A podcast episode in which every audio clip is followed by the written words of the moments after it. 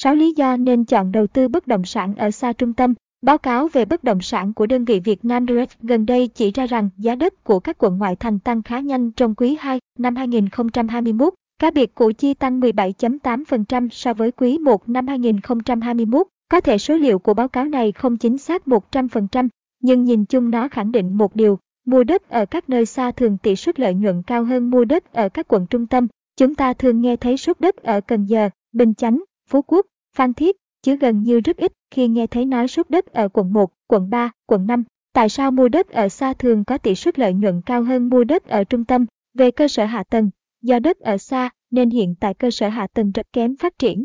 Vì vậy, khi mở đường, làm đường cao tốc, đường liên tỉnh, liên xã thông thường giá sẽ tăng lên. Trong khi đó các quận trung tâm đường xá đã rất ổn định, khả năng làm thêm đường mới gần như không có. Quy hoạch, ở xa quy hoạch chưa ổn định, do đó khi có quy hoạch bổ sung các nhà máy, khu công nghiệp, trường học, trung tâm thương mại giá sẽ tăng lên.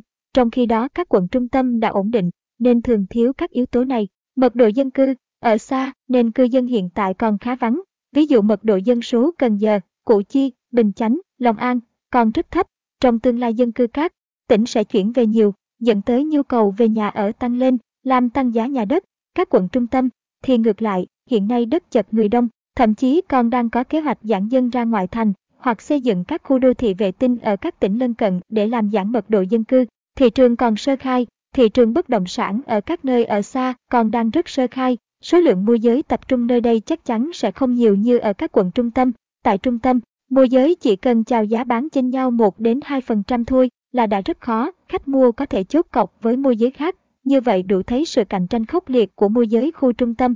Trong khi đó, tại các vùng ven do thông tin thiếu, thị trường chưa phát triển, nên nếu có quan hệ tốt với môi giới, đeo bám thị trường tốt, nhiều khi bạn có thể mua được những mảnh đất giá hời tới 20%, thậm chí là hơn nữa. Chuyển đổi loại đất, nếu bạn mua đất nông nghiệp, sau này do quy hoạch thay đổi được lên thổ cư, đất ở nông thôn, thì giá trị của đất tăng lên rất nhiều. Trong khi đó đại đa số đất tại trung tâm đã là đất thổ cư, nên không được hưởng sự tăng giá do yếu tố này. Bất động sản nghỉ dưỡng, thu nhập của người dân ngày càng cao, hạ tầng giao thông càng phát triển, nên việc đi xa sẽ không còn là vấn đề quá lớn. Hơn nữa, khi càng có nhiều tiền, người dân càng muốn sống trong không gian rộng lớn hơn, hoặc nhu cầu về sở hữu bất động sản nghỉ dưỡng càng lớn.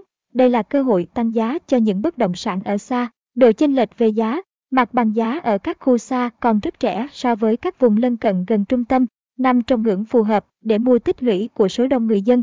Vì thế, biên độ chênh lệch giá giữa hai vùng càng lớn thì biên độ tăng giá của vùng xa sẽ càng nhiều. Do vậy, nhiều khi nhà đầu tư mua được nhà mặt tiền của một quận trung tâm, sở hữu nó nghe rất oai, nhưng thực ra về mặt sinh lợi thua xa một người sở hữu vài mẫu đất ở xa, nhà phố. số house ở trung tâm cho thuê lợi nhuận chỉ được khoảng 2 đến 3%, bản thân giá cũng đã rất cao rồi, hơn 100 trờ trên M2, do vậy một năm tăng khoảng 5 đến 10% là đã mừng rồi. Trong khi đó nhiều khi đất nông nghiệp hoặc thổ cư ở xa không hiếm trường hợp tăng 30% trên năm, thậm chí hơn nữa. Do vậy, nhiều khi một nhà đầu tư đi xe hơi xịn, có shop house mặt phố cho thuê, trông có vẻ oai, nhưng chưa chắc bằng một nhà đầu tư trông giống phèn phèn, suốt ngày lọ mò xem đất ở các vùng hẻo lánh, ai cũng muốn được mua đáy bán đỉnh, đất ở xa được cái giá đáy, thêm vài cú hích về chính sách hoặc cơ sở hạ tầng, thì nhảy giá gấp mấy lần là chuyện thường. Một triệu trên mét vuông tăng lên 2 triệu trên mét vuông là 100% rồi, hoàn toàn khác đất trung tâm 100 triệu trên mét vuông tăng lên 120 triệu trên mét vuông chỉ 20% thôi đã là rất khó. Nếu nói vậy thì tất cả các nhà đầu tư chỉ nên tập trung vào đất nền, cũng không hẳn thế, vì lợi nhuận càng cao thì rủi ro đi kèm sẽ càng lớn. Những rủi ro khi đầu tư đất nền ở xa, nếu bạn mua đất theo sóng, khi thấy mọi người đang bàn tán về một nơi nào đó đất đang lên rất nhanh, nếu không cẩn thận bạn sẽ mua vào lúc định sóng, giá cao chót vót và phải ôm hàng đợi vài năm nữa có sóng mới thoát được hàng và sinh lời. Mua nhà đất ở xa khó hơn nhiều nhà đất trung tâm trong việc Trách quy hoạch, giấy tay, kiểm tra tình trạng tranh chấp, do quy hoạch chưa rõ ràng, có thể về sau chỗ đất bạn mua sẽ bị lấy làm đường, làm dự án, dẫn tới khả năng sinh lời rất thấp thậm chí có khả năng bị lỗ. Nếu bất động sản đóng băng trên diện rộng, khả năng đất nền ở xa sẽ giảm giá nhiều hơn đất trung tâm, đất trung tâm kiểu gì vẫn có thể sử dụng được, cho thuê, còn đất ở xa thì phải để trống và chờ đợi tới khi thị trường ấm lại để ra hàng. Do vậy, mặc dù khả năng sinh lời tốt, nhưng mua đất ở xa không phải dành cho tay mơ, amateur, mà dành cho các bạn hiểu sâu hơn về thị trường nhà đất của khu vực đó. có mối quan hệ với môi giới cộng chính quyền, nói chung là thổ địa của khu vực, vốn lớn hơn.